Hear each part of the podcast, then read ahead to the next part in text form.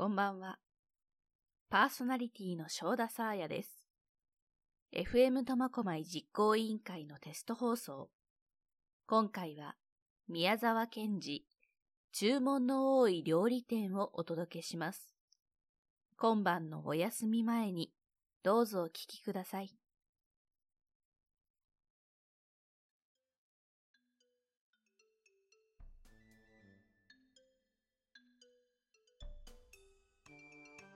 宮沢賢治。注文の多い料理店。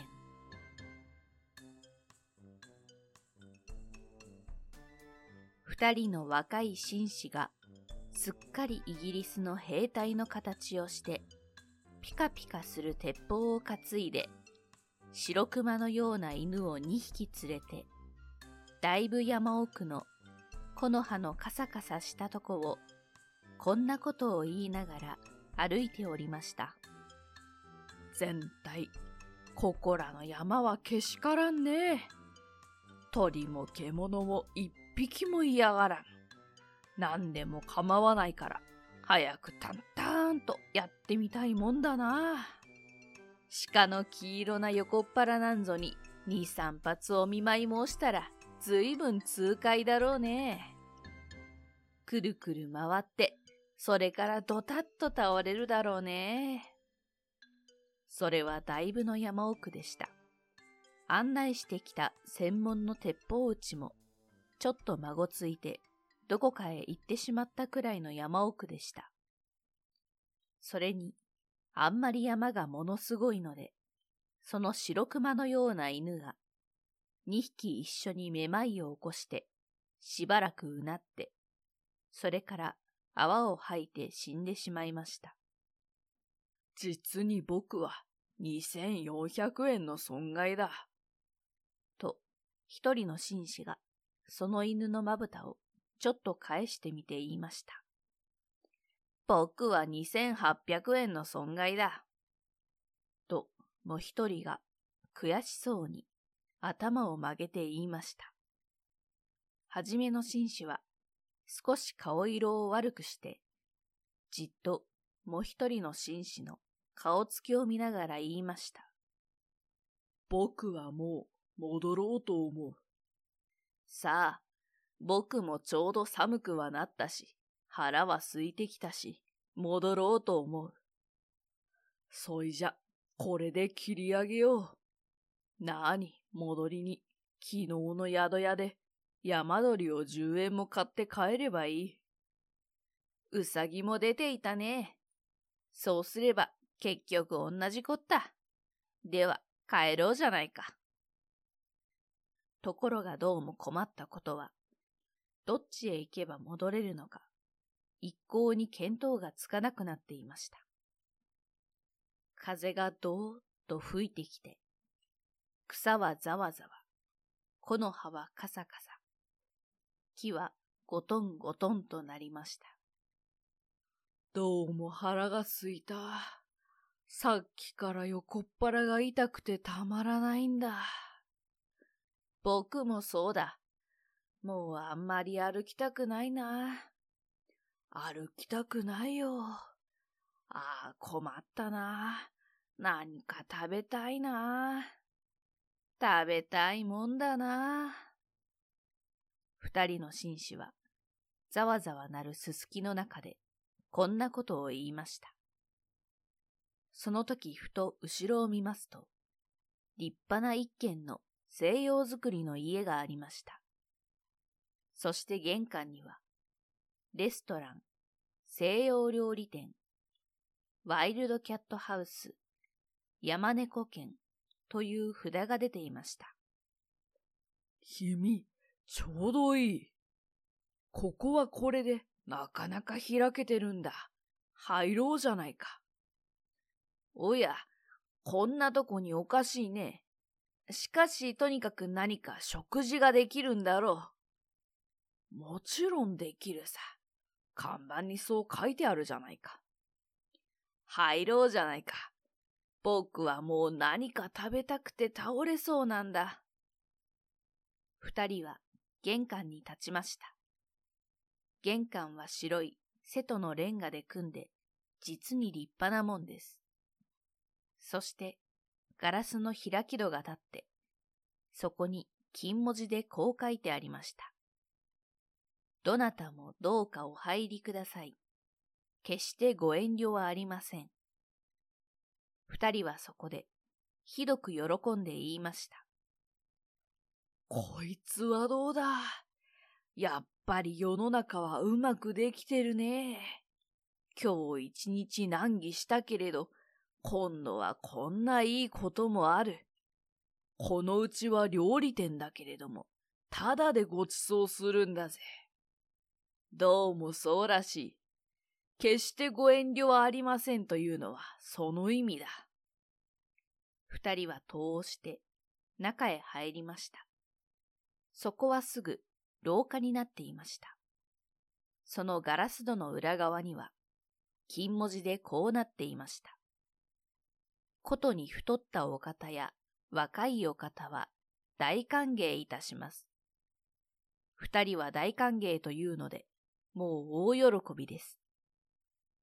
君、僕らは大歓迎に当たっているのだ。僕らは両方兼ねてるから。ずんずん廊下を進んでいきますと、今度は水色のペンキ塗りの戸がありました。どうも変なうちだ。どうしてこんなにたくさん戸があるのだろう。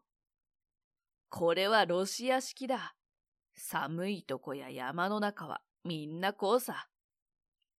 そして二人は、その戸を開けようとしますと、上に黄色な字でこう書いてありました。当軒は注文の多い料理店ですから、どうかそこはご承知ください。なかなか流行ってるんだ。こんな山の中で。そりゃそうだ。見たまえ。東京の大きな料理屋だって大通りには少ないだろう。二人は言いながら、その戸を開けました。すると、その裏側に、注文は随分多いでしょうが、どうかいちいちこらえてください。これは全体どういうんだ？一人の紳士は顔をしかめました。うん。これはきっと注文があまり多くて支度が手間取るけれどもごめんくださいと、こういうことだ。そうだろう。早くどこか部屋の中に入りたいもんだな。そしてテーブルに座りたいもんだな。ところがどうもうるさいことは、また戸が一つありました。そしてその脇に鏡がかかって、その下には長い柄のついたブラシが置いてあったのです。戸には赤い字で、お客様方、ここで髪をきちんとして、それから履物の泥を落としてください、と書いてありました。これはどうももっともだ。僕もさっき玄関で山の中だと思って見くびったんだよ。作法の厳しい家だ。きっとよほど偉い人たちがたびたび来るんだ。そこで二人は、きれいに髪を削って、靴の泥を落としました。そしたら、どうです？ブラシを板の上に置くや否や、そいつがぼーっと霞んでなくなって、風がどーっと部屋の中に入ってきました。二人はびっくりして、互いに寄り添って、戸をガタンと開けて、次の部屋へ入っていきました。早く何か温かいものでも食べて、元気をつけておかないと、もう途方もないことになってしまうと、二人とも思ったのでした。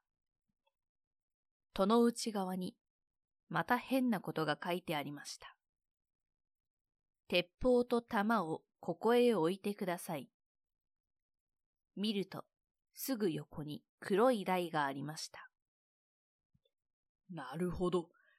鉄砲を持って物を食うという法はない。いや、よほど偉い人が始終来ているんだ。二人は鉄砲を外し、帯皮を解いて、それを台の上に置きました。また黒い戸がありました。どうか帽子と街灯と靴をお取りください。どうだ？取るか仕方ない。取ろう。確かによっぽど偉い人なんだ。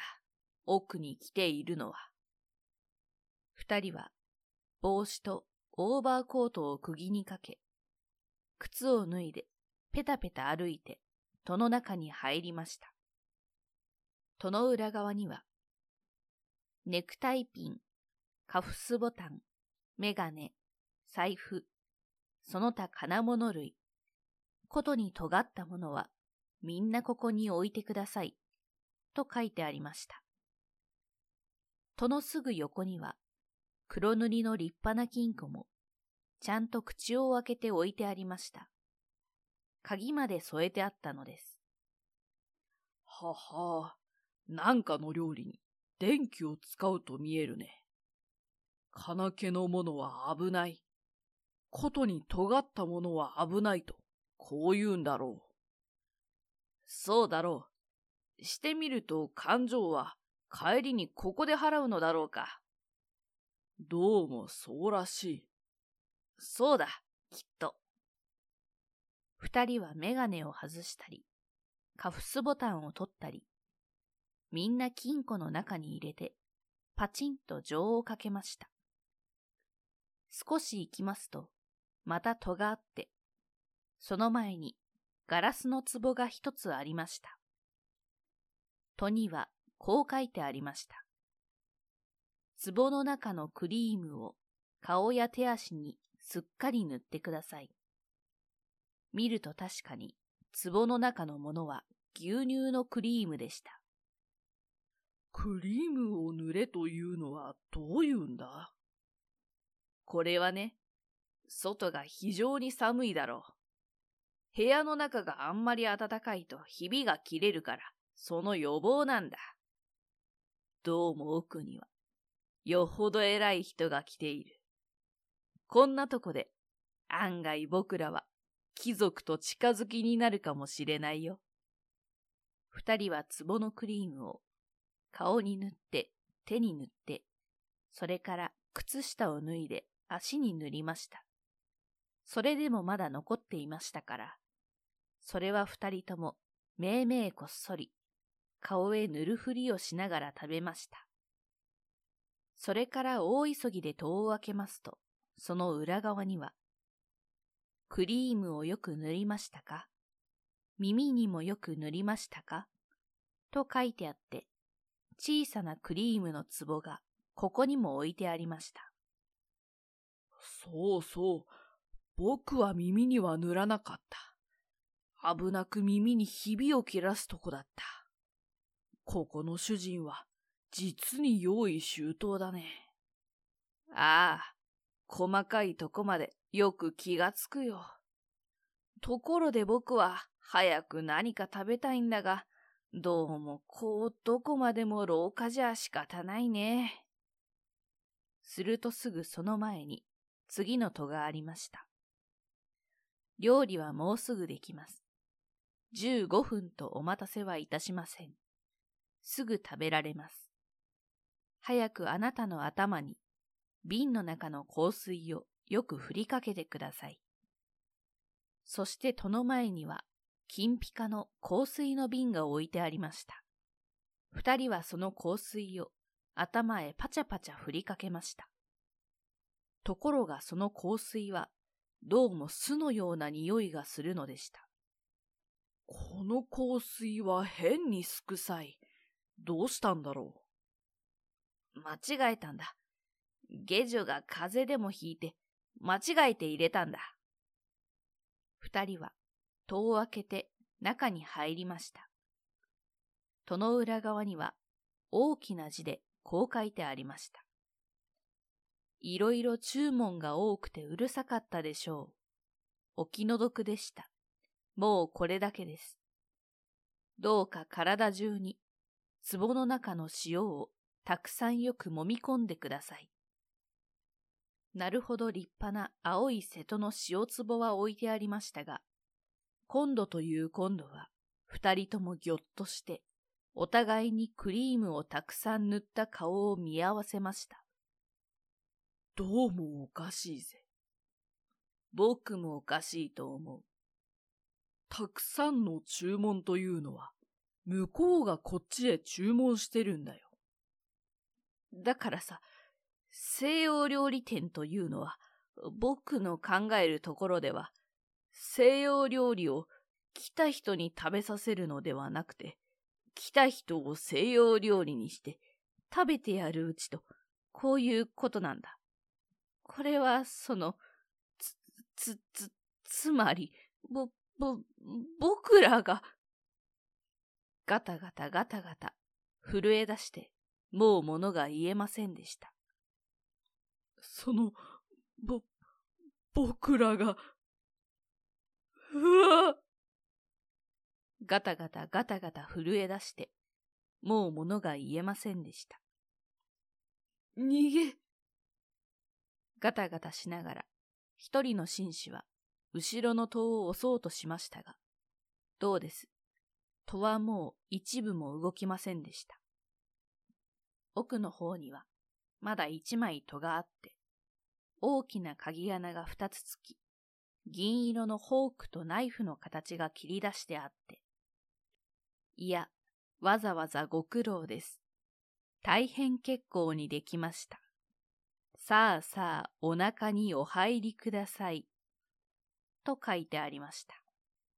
おまけに鍵穴からは、キョロキョロ、二つの青い目玉がこっちを覗いています。うわガタガタガタガタ。うわガタガタガタガタ。二人は泣き出しました。すると戸の中では、こそこそこんなことを言っています。ダメだよ。もう気がついたよ。塩を揉み込まないようだよ。当たり前さ。親分の書きようがまずいんだ。あそこへ、いろいろ注文が多くてうるさかったでしょう。お気の毒でした、なんて、間抜けたことを書いたもんだ。どっちでもいいよ。どうせ僕らには骨も分けてくれやしないんだ。それはそうだ。けれども、もしここへあいつらが入ってこなかったら、それは僕らの責任だぜ。呼ぼうか。呼ぼう。おい、お客さん方、早くいらっしゃい。いらっしゃい。いらっしゃい。お皿も洗ってありますし、ナッパももうよく塩で揉んでおきました。あとはあなた方とナッパをうまく取り合わせて、真っ白なお皿に乗せるだけです。早くいらっしゃい。へい、いらっしゃい、いらっしゃい。それともサラダはお嫌いですか？そんならこれから火を起こしてフライにしてあげましょうか。とにかく早くいらっしゃい。二人はあんまり心を痛めたために顔がまるでくしゃくしゃの紙くずのようになり、お互いにその顔を見合わせ、ブルブル震え、声もなく泣きました。中では、ふっふっと笑って、また叫んでいます。いらっしゃい、いらっしゃい。そんなに泣いては、せっかくのクリームが流れるじゃありませんか。へい、ただいま、じき持ってまいります。さあ、早くいらっしゃい。早くいらっしゃい。親方がもうナフキンをかけて、ナイフを持って、舌なめずりして、お客様方を待っていられます。二人は、泣いて泣いて、泣いて泣いて泣きました。その時、後ろからいきなり、ワン、ワン、ワッという声がして、あの白熊のような犬が二匹、戸を突き破って部屋の中に飛び込んできました。鍵穴の目玉はたちまちなくなり、犬どもはうーっとうなってしばらく部屋の中をくるくる回っていましたが、また一声、ワンと高く吠えて、いきなり次の戸に飛びつきました。戸はがたりと開き、犬どもは吸い込まれるように飛んでいきました。その戸の向こうの真っ暗闇の中で、にゃー、ごー、ゴロゴロ、という声がして、それからガサガサ鳴りました。部屋は煙のように消え、二人は寒さにブルブル震えて、草の中に立っていました。見ると、上着や靴や財布やネクタイピンは、あっちの枝にぶら下がったり、こっちの根元に散らばったりしています。風がどーっと吹いてきて、草はざわざわ、木の葉はカサカサ、木はゴトンゴトンとなりました。犬がふーとうなって戻ってきました。そして後ろからは、旦那旦那と叫ぶものがあります。二人は、にわかに元気がついて、おいおいここだぞ早く来いと叫びました。身の帽子をかぶった専門の漁師が草をざわざわ分けてやってきました。そこで二人はやっと安心しました。そして漁師の持ってきた団子を食べ、途中で10円だけ山鳥を買って東京に帰りました。しかし、さっき一遍紙くずのようになった二人の顔だけは、東京に帰っても、お湯に入っても、もう元の通りに治りませんでした。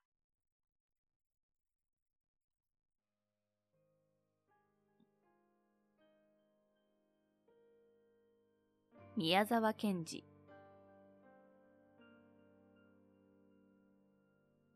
注文の多い料理店